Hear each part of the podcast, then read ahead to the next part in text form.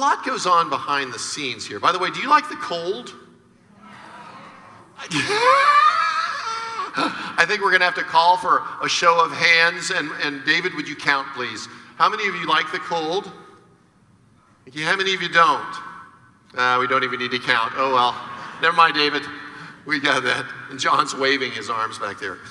Uh, I love it. My, my two youngest sons are out in the woods, uh, Camp Winder. And uh, they sent me a little video to Sandy and I, to the family last night, sitting in front of the little uh, fire, you know, warming themselves. It was pretty cold last night. So, but uh, anyway, they love to camp. They love the outdoors. But I like the cold because I grew up in Florida and I have sweat a river my whole life. Okay, so that's why I like it when it gets cool every now and then. I enjoy that. Um, but we do have a lot that goes on behind the scenes. I just thought I would say this, not that it has anything to do with Luke or uh, anything, but um, the band, like Dave said, did a great job this morning. Um, they did a great job this morning in the midst of adversity. Last night I got a call from Jeffrey. He was sick. He wasn't going to make it. He was supposed to be up here. And then um, this morning, the person who was running sound was sick. And so Ron, who was supposed to be playing bass, is running sound. So let's say thank you, Ron. Let's say.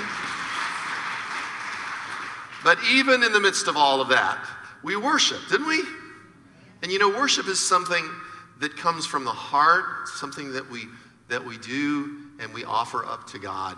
And so I'm I'm grateful um, to them. So thank you all so very much.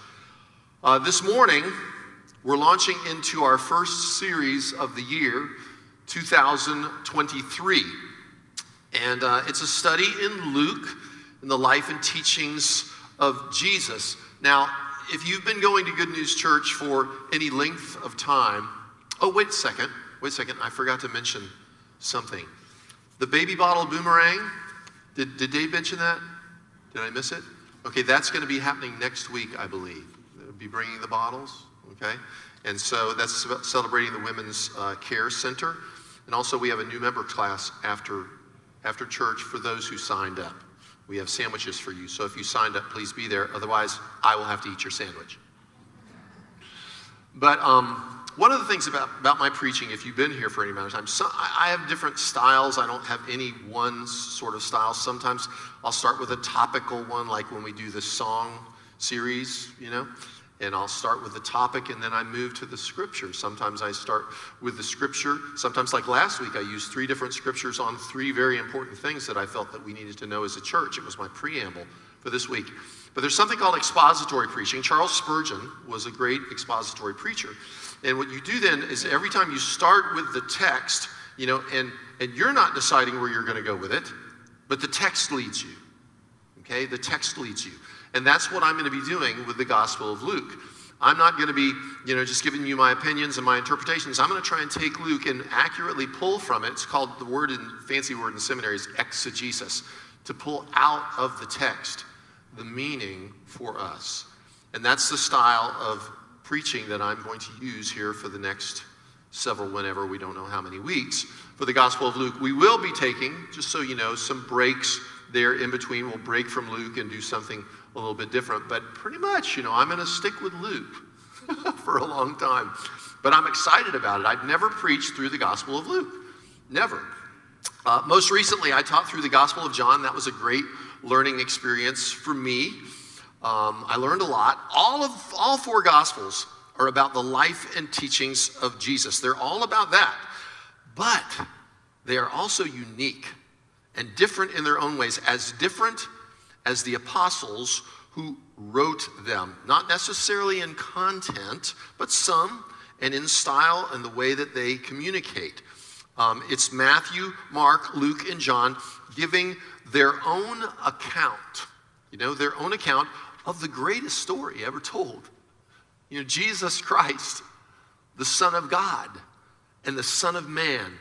Uh, it's kind of funny uh, when you ask some people if they can name the 12 disciples, even church going folk do this all the time. I, I, just think it's funny. They say, Well, I don't know all of them, but I know Matthew, Mark, Luke, and John, right? So they name those off. Well, you know that, that Matthew and John actually were the only ones who were the 12 disciples, part of the 12 disciples. Mark is not a disciple, neither is Luke, right?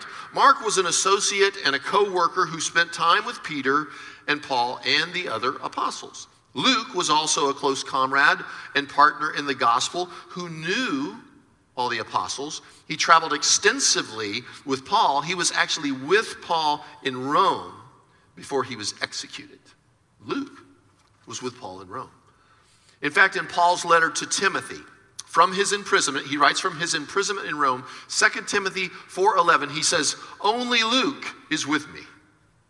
Pick up Mark and bring him with you, for he is useful for service to me. It's amazing to me how casual and personal that is. Paul writing from prison to Timothy.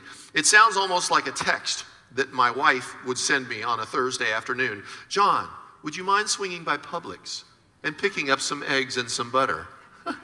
you know, that's almost what it sounds like. Paul was obviously close to Timothy and knew Luke and Mark very well. They were co workers who traveled together in the cause of Christ and in the cause of spreading the good news. Before the Gospel of Luke was called the Gospel of Luke, it was known as Kata Lukon. I think it, there it is. Now that's a transliteration, uh, but that's a transliteration of the Greek. Kata Lukon. Uh, in my Greek New Testament, which I meant to leave out here for if you wanted to come and leaf through it, all the Gospels in the early Greek um, manuscripts were referred to in this way kata matheon for Matthew, kata markon, obvious, kata, kata lukon, and kata ioane, which is according to John. It means this is my account. This is my account. It's according to me the life and teachings of Jesus. Luke was a physician and he wrote with the compassion and warmth of a family doctor as he carefully documented the life and teachings of Jesus, the Son of Man, Son of God. In Colossians chapter 4 verse 14, Paul referred to him as Luke the beloved physician. Luke the beloved physician. Uh, we learned quite a lot about Luke in my series on the book of Acts, and we will learn more in this series. I may even repeat myself a few times, and that's okay. It's to be expected, actually, since Luke's gospel and the book of Acts were both written by Luke, right? They're both written by Luke. Um, it's a two volume set. Volume one is the gospel of Luke. The gospel is the life and teachings of Jesus, kata Lukon. Kata Lukon, which means according to Luke. Volume 2 is the Acts of the Apostle. It was initially called just simply praxis. That's a Greek word, praxis, which means exploits or things done. So the book of Acts is it's, it's praxis. It's about what the apostles did, what they did, their exploits. Uh, there are many reasons that we know that both Luke and Acts were written by Luke. There's historical evidence, the early church fathers, Clement, Tertullian, and all of those, okay? But the most obvious clue is how they begin. It's how they begin. They um, are both written to a person called Theophilus. Theophilus, which is a Greek name meaning lover of God or friend of God. Okay? Um, listen as I read the first four verses of Luke and then the first three verses of the book of Acts, just to sort of give you an idea of what I'm talking about. This is how Luke begins. Inasmuch as many have undertaken to compile an account of the things accomplished among us, just as they were handed down to us by those who from the beginning were eyewitnesses and servants of the word. It seemed fitting to me as well, having investigated everything carefully. Does he sound like a doctor? Oh, yes everything carefully from the beginning to write it down for you in consecutive order, most excellent Theophilus, so that you may know the exact truth about the things you have been taught. And then the book of Acts, the first three verses. The first account I composed, Theophilus, about, oh, there's Theophilus, there you go Theophilus, about all that Jesus began to do and teach until the day that he was taken up into heaven after he had, by the Holy Spirit, given orders to the apostles whom he had chosen. To these, the apostles, he also presented himself alive after his suffering by many convincing proofs, appearing to them over a period of 40 days and speaking of the things concerning the kingdom of God. So you, you see what I mean. It's not hard to see it. And in Acts chapter 1, in the very first verse, he refers to volume 1. That's a clue, right? Hebrews says, The first account I composed, Theophilus, about all that Jesus began to do and teach. And that is the gospel according to Luke. That's what it's about. It's about all that Jesus, all the things that he began to do and teach, the life and teachings of Jesus Christ, hence what the name I put on this series. Luke can be divided into four sections. If you're taking notes, roughly four sections. Number one, the introduction of the Son of Man. Number two, the ministry of the Son of Man. And I've got the scripture references up there if you want to write them down. Number three, the rejection of the Son of Man. And number four, the crucifixion and resurrection of the Son of Man. Um, I'm going to give you some more background on Ruth as we roll through this series, but for now, let's start with the text, the very first part of Luke. I'm going to read once again, I want you to pay close attention, the first four verses of Luke. He says, Inasmuch as many have undertaken to compile an account of things accomplished among us, just as they were handed down to us by those who from the beginning were eyewitnesses, remember that, the servants of the word, it seemed fitting for me as well, having investigated everything carefully from the beginning, to write it down for you in consecutive order, most excellent what? Theophilus. So that you may what? Know the exact truth about the things that have been taught. Would you pray with me? Lord Jesus, I thank you that we're gathered here because of you, but also because of each other, also because we want to learn, also because we want to grow, also because we want to be faithful. When we gather and we worship, it's actually the very least thing that we can do to acknowledge our trust and our faith in you. As in, in the, what last week, not forsaking our assembling together, but gathering together and learning and growing and loving you, loving each other, and loving those who don't know you.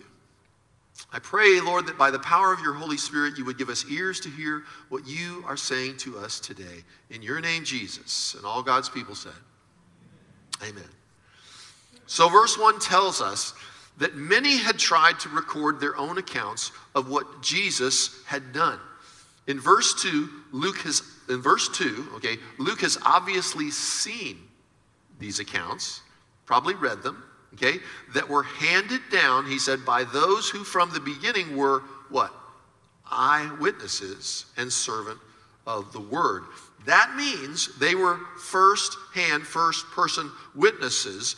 And he's probably referring to Peter like Peter, James, and John, and the like, the disciples and the others that knew Jesus personally. People who were with Jesus through his earthly ministry, his life, his death, his resurrection. Oh, and after that, he talked to the people who saw Jesus alive, who were witnesses to the resurrection, eyewitnesses. Luke is not that. I want you to know Luke is not that. Okay? As far as we know, he became a believer later. Sometime after Pentecost, possibly through the ministry, very probably through the ministry of Peter and Paul, you know, because of their ministry to the Gentiles. It is likely that he was a Gentile convert. In Colossians 4, Paul mentions three people who were what he says were part of the circumcision, which means they were what? They were Jewish, right? And then names Luke along with two other Gentile converts. He groups Luke with the Gentile converts. So conceivably, Luke was a Gentile, which would make him the only non Jewish writer to contribute to the New Testament. That's, pretty distinctive, right? Okay. In verse 3, he writes. He writes this. Let me read verse 3 again. It says, It seemed fitting for me as well, having investigated everything carefully from the beginning, to write it down Write it out for you in consecutive order, most excellent Theophilus. We already know from our study of Acts that Luke was meticulous when he records situational facts and happenings. We saw that in Acts. And not only meticulous, but Luke is eloquent. I'm rarely referred to as eloquent, But Luke was eloquent and he had a very strong command of the Greek language. He wrote beautiful Greek for people who are students of Greek. Some of the, some of the um, manuscripts of other gospels and things, the, the, the Greek is very simplistic, not Luke. He had a strong command of the Greek language. It says, So it seemed fitting, this is why I think it seemed fitting for him as well, having investigated everything carefully from the beginning, to write it down for you in consecutive order, most excellent Theophilus. Luke is an educated man, a physician with excellent language skills, and so he felt called. I believe he felt called to do this, to write about the life and teachings of Jesus, as well as Acts. So he read and investigated everything handed down from the beginning, probably interviewed those first hand witnesses, like I said, Peter, James, John, to get the truth, okay, the truth about Jesus straight from the horse's mouth, or at least the disciples' mouths, right? He wanted to get the truth straight from the disciples' mouths. And Luke, being Luke, okay, because Luke is very meticulous, okay, he wrote it down in consecutive order for Theophilus. And verse 4 tells us why. Verse 4 tells us why. So that you may know the exact truth about the things you have been taught. Now, that what he says there, that you have been taught. So it would seem that Theophilus was not just anybody. Okay, Theophilus was a Christian, okay, who had been taught, who had been told the faith. So, as we begin this series and study our way through Luke, I want you to see yourselves in the shoes of Theophilus, okay? Because when you think about it, we are in the shoes of Theophilus, right? We have been told, right? We're very similar. We've been told the faith. We have been taught the faith. Some of us were brought up in church. Most of us are Christians. Some people here aren't Christians. I hope there are some people here who are not Christians. I, I would be happy for that. But most of us here are, okay? And so um, we all have different levels of knowledge about the life and teachings of Jesus. And here comes Luke, who has investigated and interviewed and researched the life and teachings of Jesus. Listen, learning from those who learned from Jesus. That's important. Luke wasn't one of them, but he was learning from those, Paul, Peter, James, John, who learned from Jesus. Why? He already told us. So that you may know the exact truth about the things that have been that you have been taught. That's pretty cool. We are sort of modern day people in the shoes of Theophilus, friends of God. Amen? So moving on. Right off the bat in verse 5, Luke does what the other gospel writers do. He does what they do. He introduces John the Baptist as the first and main witness to Jesus being from God, the Son of God. All the writers do that. All four gospel writers do that. But in the same breath, I want to say that Luke does that in a way that none of the other gospel writers do. They all start with John, okay? not Luke. Luke starts with the parents of John, with the conception of John, and with the birth of John the Baptist. Not just the birth of Jesus, the birth of John the Baptist. And his birth, much like the birth of Jesus, was a miraculous birth. Jesus was born of a what? A virgin. That's miraculous, right? Well, John's was also. John the Baptist was born of parents of advanced years, which means they were what? Old, right? And Elizabeth, his mother, was barren. So it sounds like this a little bit like the story of Abraham and Sarah, right? Which was a miraculous birth because Isaac was special. So it's very similar to that. There's another parallel in the birth of John and Jesus. They were preceded, they were both preceded and foretold by angelic visitations, right?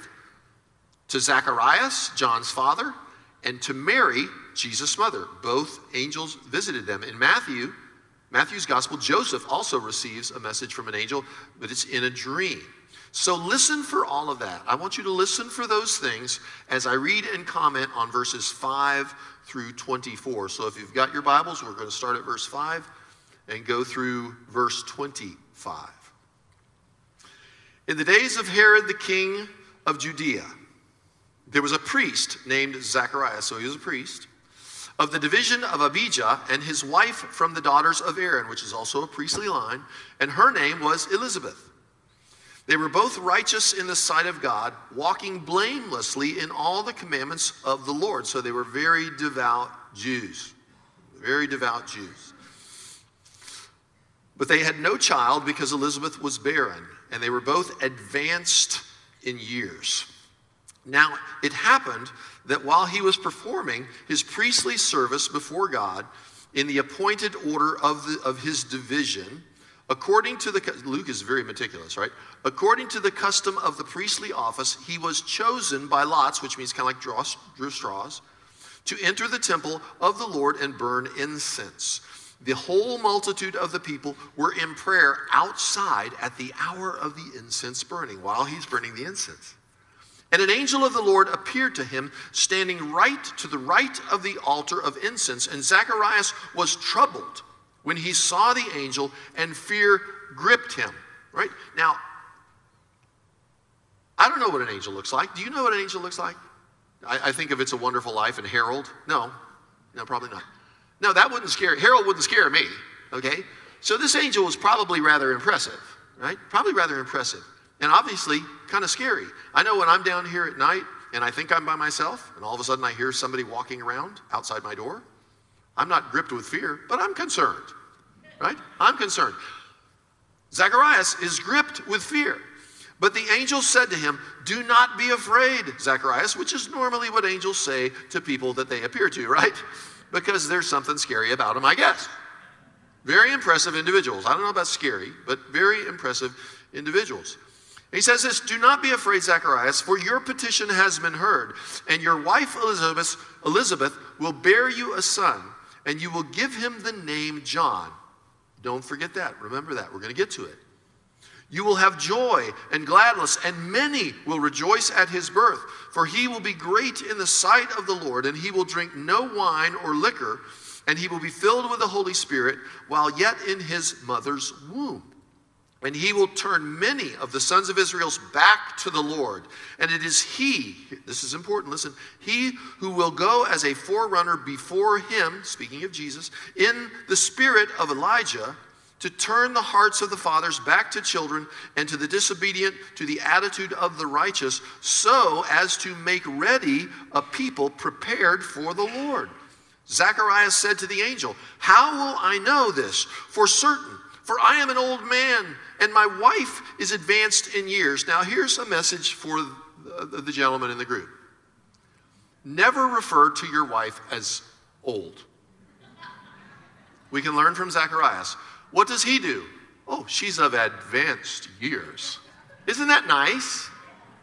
So, if you're ever looking at me and you say, Yeah, Pastor John is really old, I would prefer you say, Pastor John is of advanced years. Okay? Just a brief aside. I would like, appreciate that.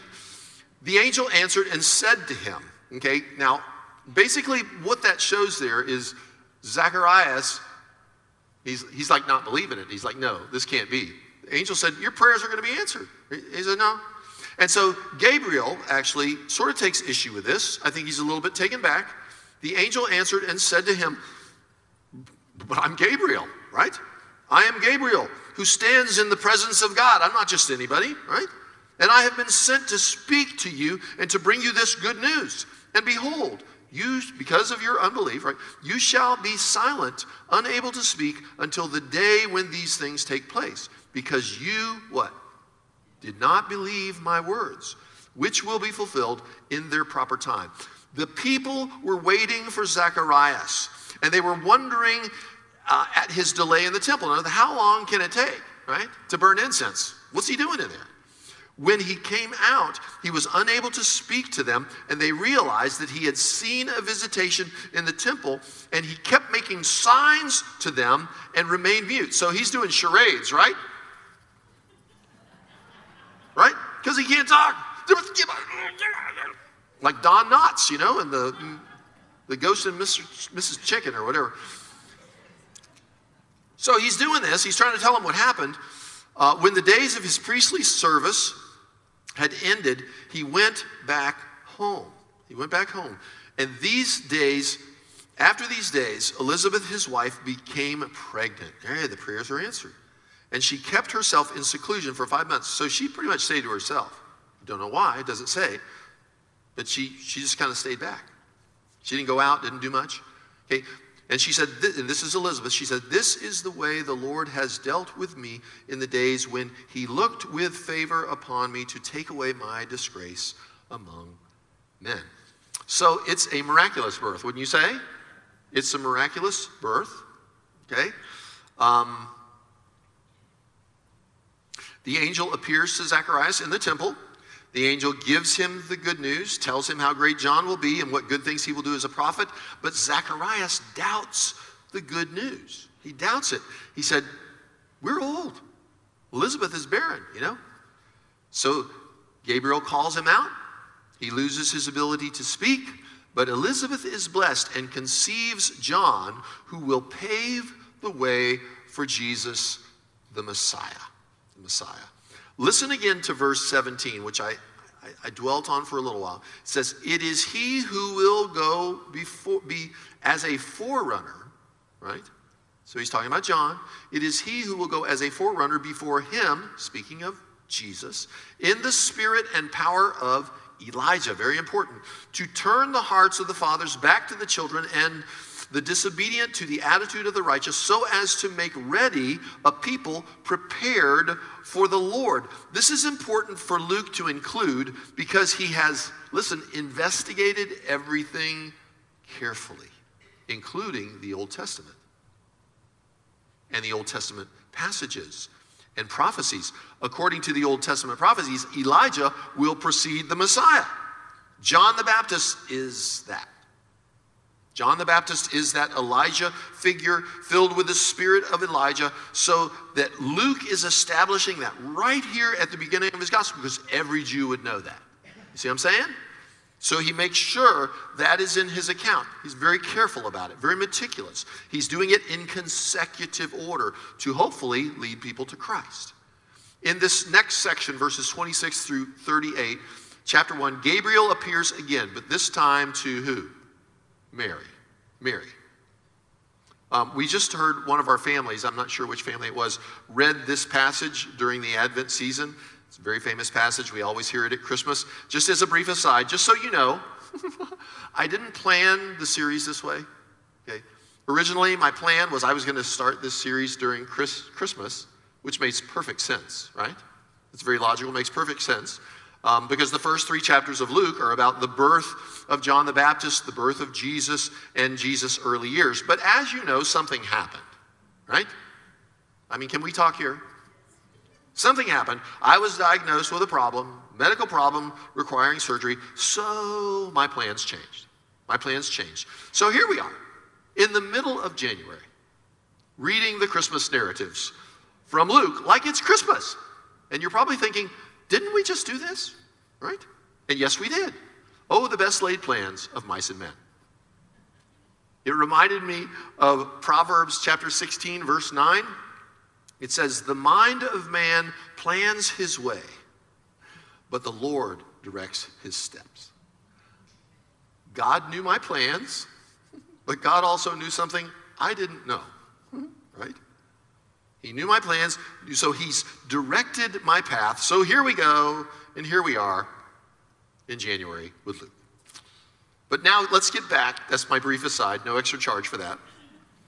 Back to Luke and Mary. Gabriel appears again, but to Mary with more good news about what God is doing. And what is God doing? The Messiah. The Messiah.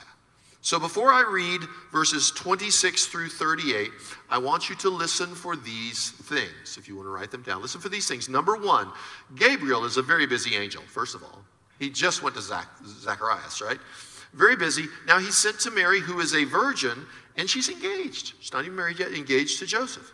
Number two, it is revealed to her by Gabriel that she is special. Mary's special. She's favored. That mean that word means like favored, chosen. Number three, she is going to be the mother of the Son of the Most High God. Right? The promised Messiah. So, number four, Mary is perplexed. She doesn't totally understand the salutation or how God is going to do all of this or how that can happen as a virgin, but she knows that God has a plan. Gabriel actually says it. He says, For nothing will be impossible with God. That's a quote from Gabriel. So, listen for all of that as I read and comment on verses 26 through 38. Starting at verse 26.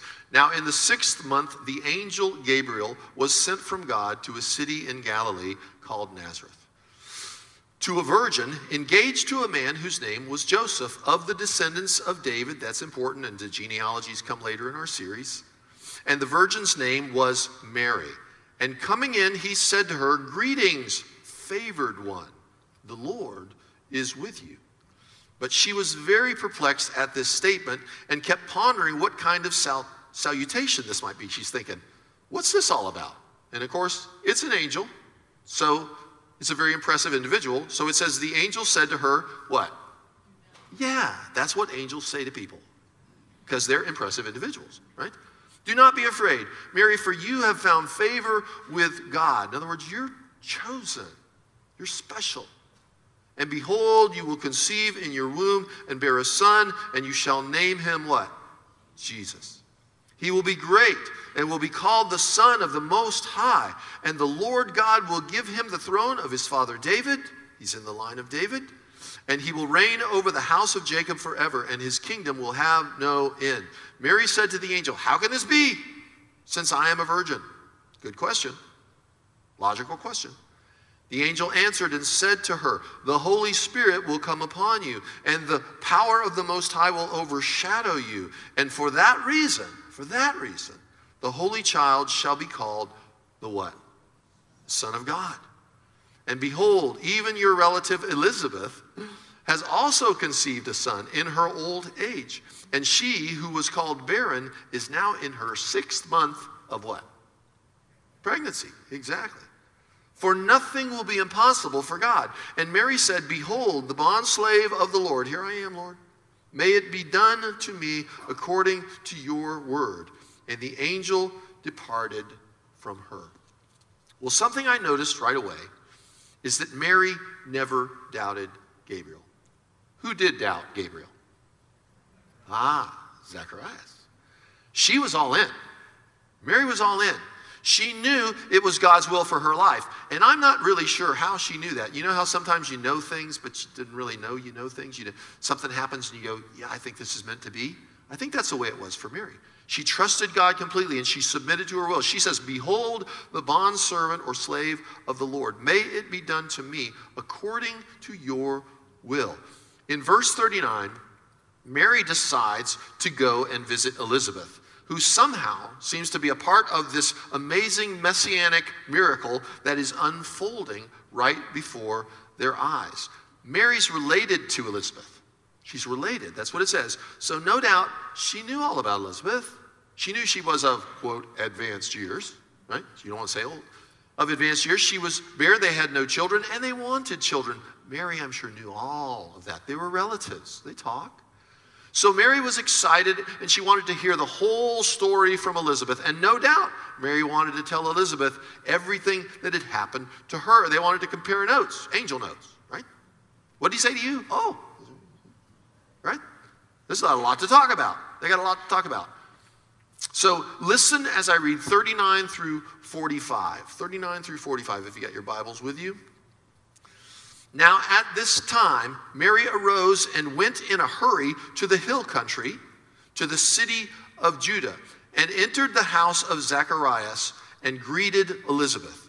When Elizabeth heard Mary's greeting, the baby leaped in her womb, and Elizabeth was filled with the Holy Spirit. When it says that, it says she cried out with a loud voice. When it says that, it means she's going to say something very prophetic.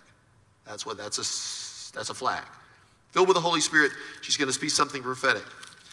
And so she went out with a loud voice and said, Blessed are you among women, she's saying to Mary, and blessed is the fruit of your womb. And how has it happened to me that the mother of my Lord would come to me? In other words, Mary is the mother of the Messiah. It's just this prophecy.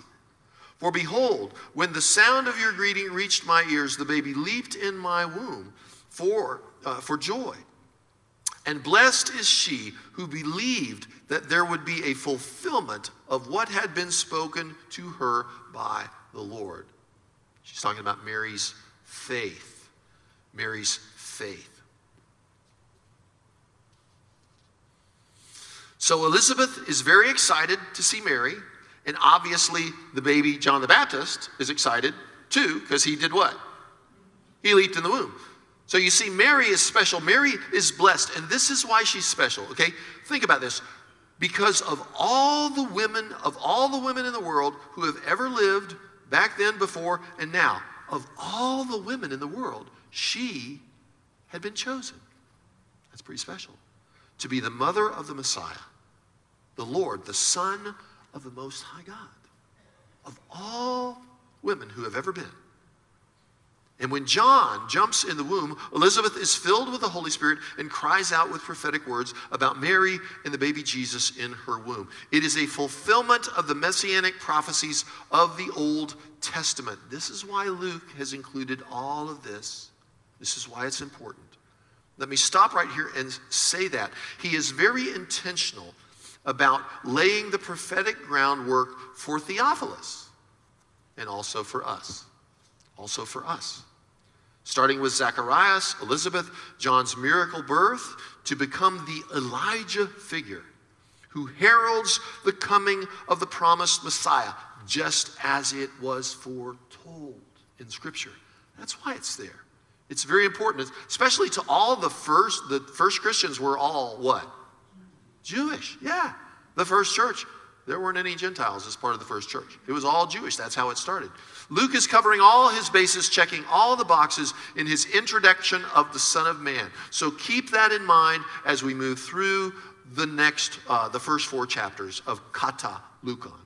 Next, in verse 46 through 56, Mary recites her own psalm of praise to God, and I believe it's also prophetic, like a psalm um, of praise um, to all that God is doing. So let me read that real quick before we wrap up the message today with the birth of John the Baptist. So starting at verse 46, it's a little bit shorter. This one's 46, going to 56.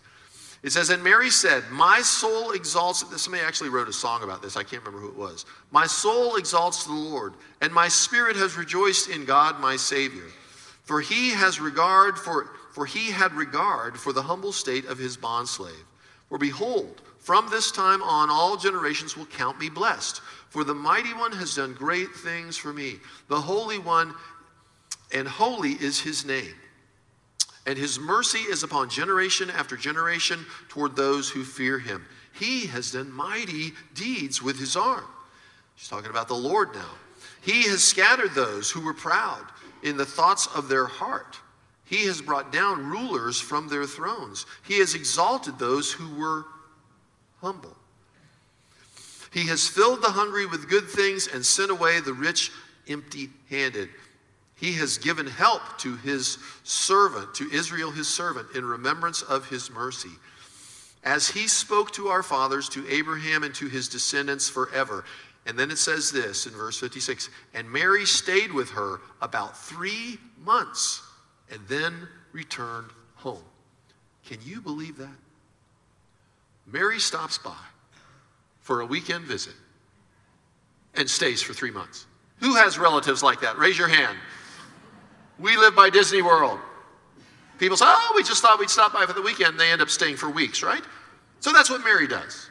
But what's kind of interesting, you remember when the angel said to Mary that Elizabeth has already been pregnant? What? She's in her what? Sixth month. Okay? So Mary goes, it says, immediately to her, and Mary stayed for three months, so maybe she stayed until John was born? I'm not sure. But following that extended stay, okay, in verses 57 through 66, John is born. And uh, as I read through this, I want you to listen for these things, okay? Listen for how John is named, the reactions of the people to his name, the reactions of the people, and how Zacharias is able to speak once again. And, and when that happens, listen for that and his response to finally being able to speak. Listen to his response. So listen, here's 57 through 66. Okay. Now the time had come for Elizabeth to give birth, and she gave birth to a son. Her neighbors and her relatives heard that the Lord had displayed his great mercy toward her, and they were rejoicing with her. You remember she was in what? For five months, right? She was in seclusion, right? So maybe some people didn't know. And it happened that on the eighth day they came to circumcise John, the child. And they were going to call him Zacharias after his father's names. But his mother answered and said, No, indeed, but he shall be called John.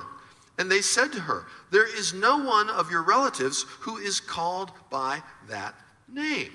Now, um, this is important. They were like, Why would you do that? Why would you name him John? Um, y'all know there's there are traditions.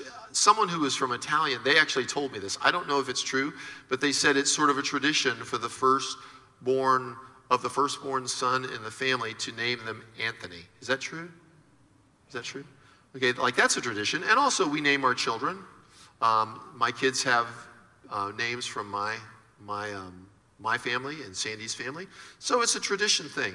But it's these people who were here, they made signs to his father as to what he wanted because Zacharias what?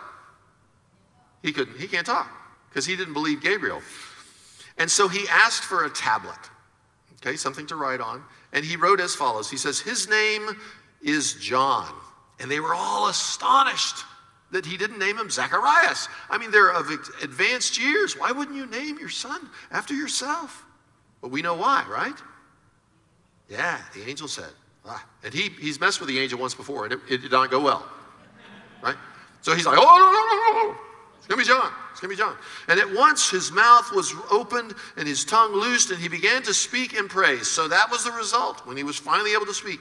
Speak in praise. And fear came all over the, um, of all those living around them.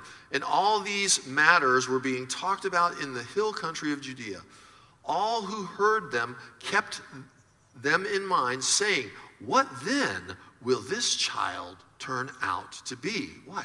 It was a miraculous birth and all of the things, his not speaking and everything. For the hand of the Lord was certainly upon him. And the hand of the Lord was certainly upon him.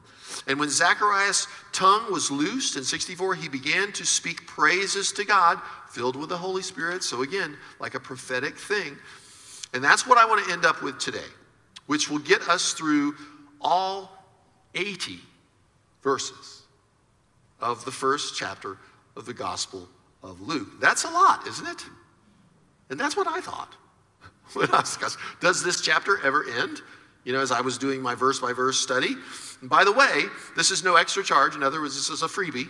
Freebie fun fact. Okay, the Gospel of Luke is the longest book in the New Testament. Do you know that? Anybody know that? Longest book. I didn't know that. But when I saw it was so long, I said, I'm going to Google this. Right? And sure enough, 1,151 verses. It's the eighth longest book in the whole Bible. I'm thinking, why did I choose to do this? Right? This is long. And Luke chapter 1 is one of the longest, it is the longest chapter in the New Testament, 80 verses. So, anyway, no extra charge. So, to finish Luke chapter 1, we will read Zacharias' praise to God about the coming Messiah and his newborn son, John, who will prepare the way for Jesus the Messiah, right? The Lord, the Lord the one who would bring salvation to us and forgiveness of sins to us in a way that was never, ever before possible. The Son of God. The Son of God. So let me close. I'm running over, I'm sorry. Let me close by reading this. Starting at verse 67. And his father, Zacharias, John's father, filled with the Holy Spirit, prophesied, saying, Blessed be the Lord God of Israel, for he has visited us and accomplished redemption for his people, and has raised up a horn of salvation for us. He's talking about Jesus in the house of David, his servant. And he spoke by the mouth of his holy prophets from of old salvation from our enemies and from the hand of all who hate us, to show mercy toward our fathers and to remember his holy covenant, the oath which he swore to Abraham our father, to grant us that we, being rescued from the hand of our enemies, might serve him without fear in the holiness and in holiness and righteousness before him all our days. And Jesus makes us what? Holy. We're saints, right? And righteous. He's talking about Jesus. And then he turns to John. He says, And you, child, John may have been right there, and you, child, will be called the prophet of the Most High, John. For you will go before the Lord to prepare his way. Who's that? Jesus. To give his people the knowledge of salvation by the forgiveness of their sins because of the tender mercy of our God with which with which the sunrise from, high, from on high will visit us, to shine on us. Listen to this to shine upon those who sit in darkness and the shadow of death. Jesus also did, brought, he brought forgiveness, but he also brought what? Life. Life. To guide our feet into the way of peace. And the child continued, speaking of John again, the child be, continued to grow, to become strong in the spirit, and he lived in the deserts until the day of his public appearance in Israel. Would you pray with me? Lord, we thank you for these words uh, of Luke. They're thought through. He took it upon himself. He felt it was fitting because of the skills that you had given him and his education and his abilities, um, his attention to detail, that he would compile this for us. And he would go to the eyewitnesses, he would read the other accounts, and he would do this uh, for Theophilus and for us. Lord, so we thank you for Luke. We thank you you wrote it down. Like I said last week, we thank you that he wrote it down. We thank you that we have it because of the hands of faithful people down through the centuries that have brought it to us. And we are grateful. God, I pray that you would help us um, through this study, throughout this study, and throughout this year. Lord, to know a little bit more about you, like Theophilus, to know, to know the exact truth about what you have done we pray in your name, Jesus, and all God's people can say, Amen.